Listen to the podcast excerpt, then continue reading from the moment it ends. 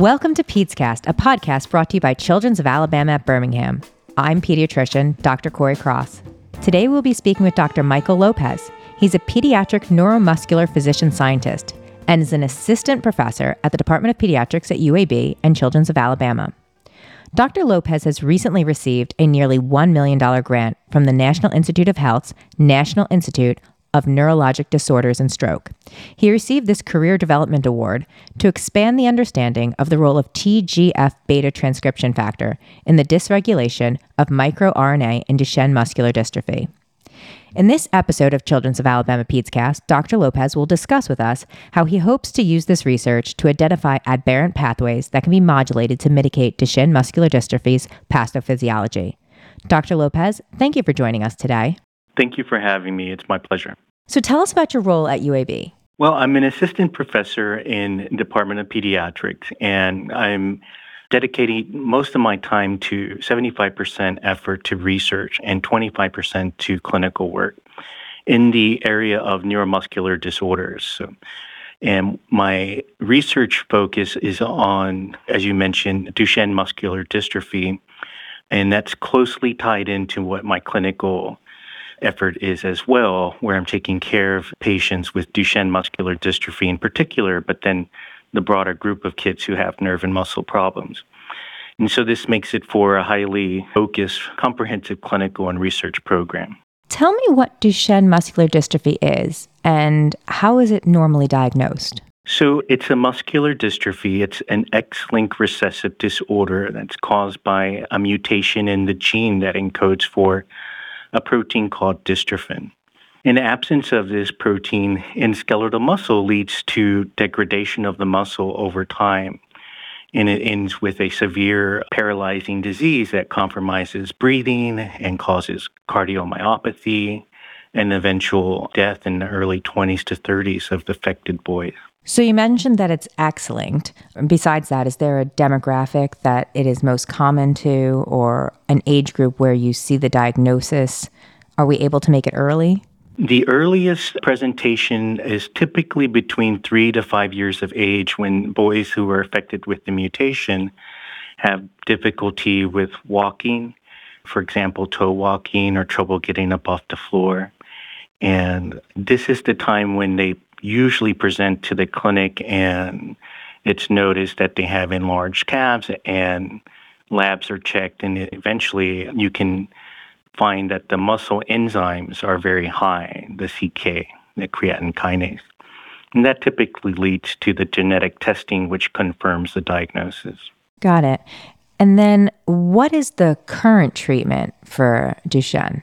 The current standard of care is a comprehensive multidisciplinary approach that really makes a difference in the longevity of the patients by providing timely supportive care appropriate to the developmental stage and to the disease course of the patient.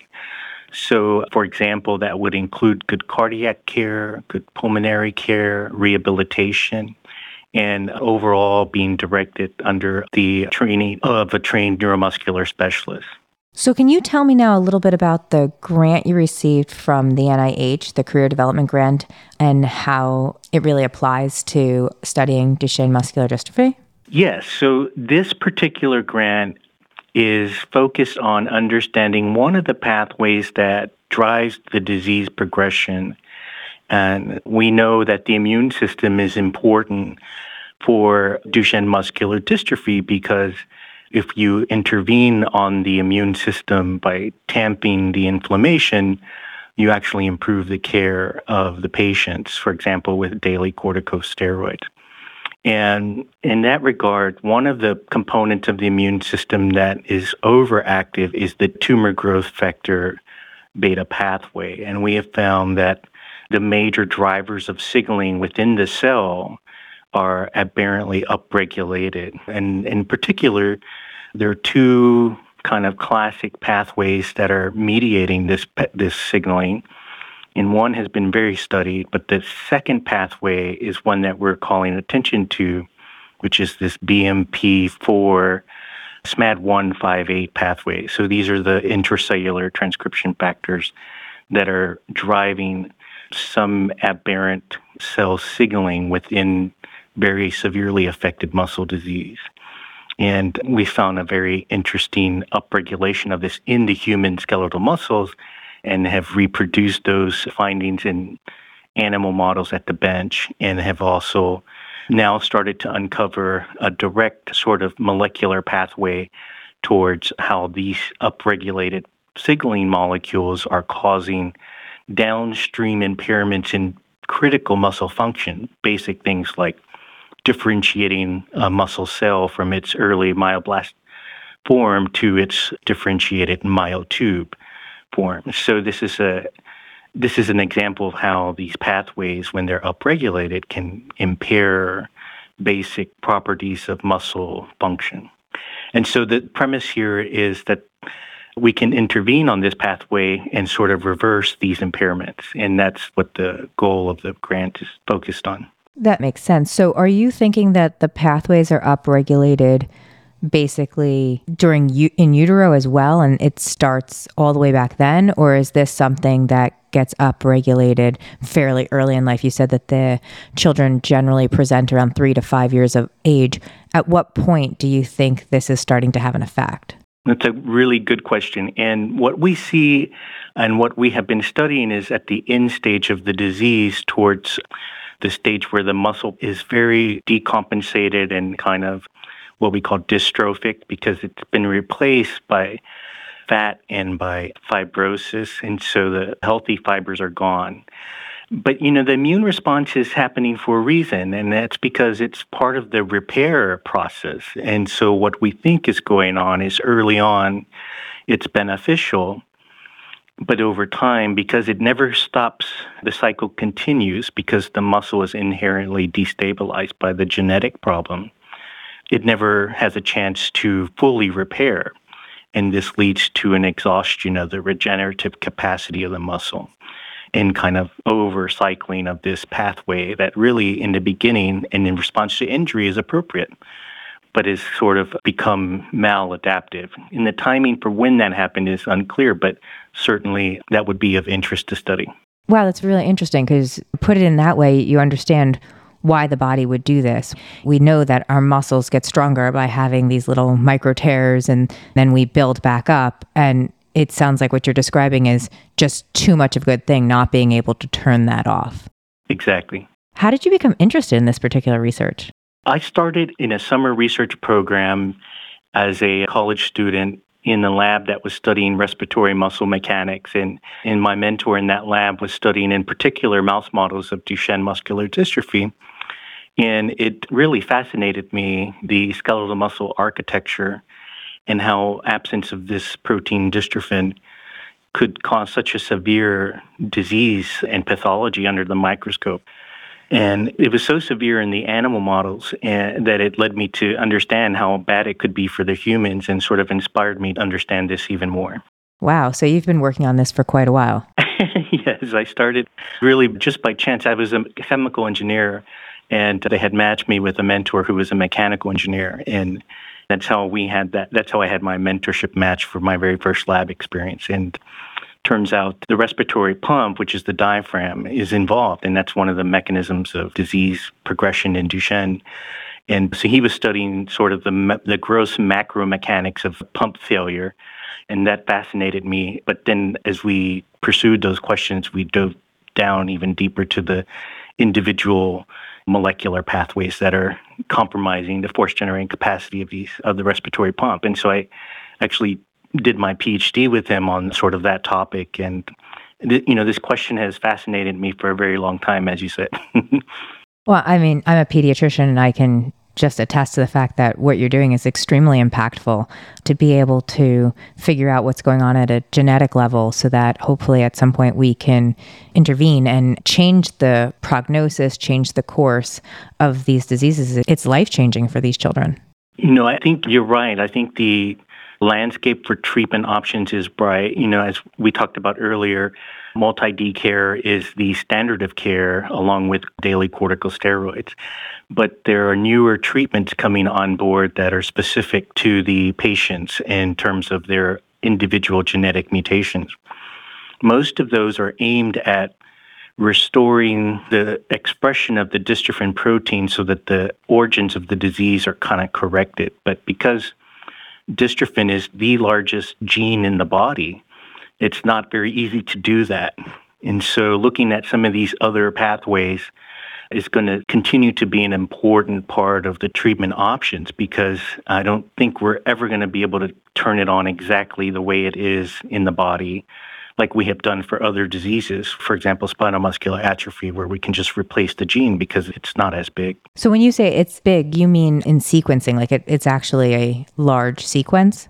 Yes, the actual base pair, the number of kilobases, it's just it's the largest in the human genome. So there's no way it's too big to package that gene information into a viral vector, for example, as in SMA, mm-hmm. because it just doesn't fit. It's just too big. And so there are three late phase clinical trials going on right now, which are using dystrophin mimics, which are taking the most important, what we think are the most important parts of the dystrophin gene and truncating them down into something that is packageable into a viral vector. And then those are being studied now. And, and there's some progress there.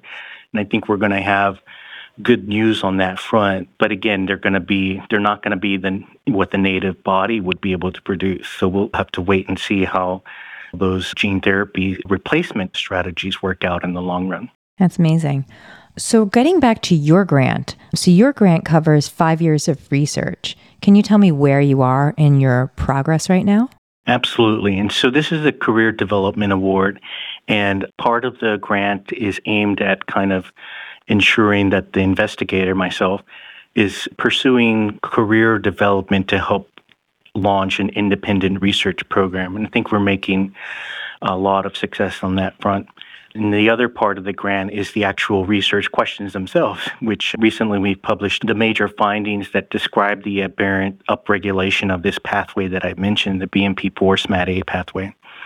And, um, and this is recently published. And I think this is going to change a little bit of how we think of the traditional pathology of TGF beta signaling in Duchenne because there were only a handful of papers describing some components of what we've been able to publish recently. So I think we have generated a lot of interest, and I think this is going to propel the rest of the questions going forward.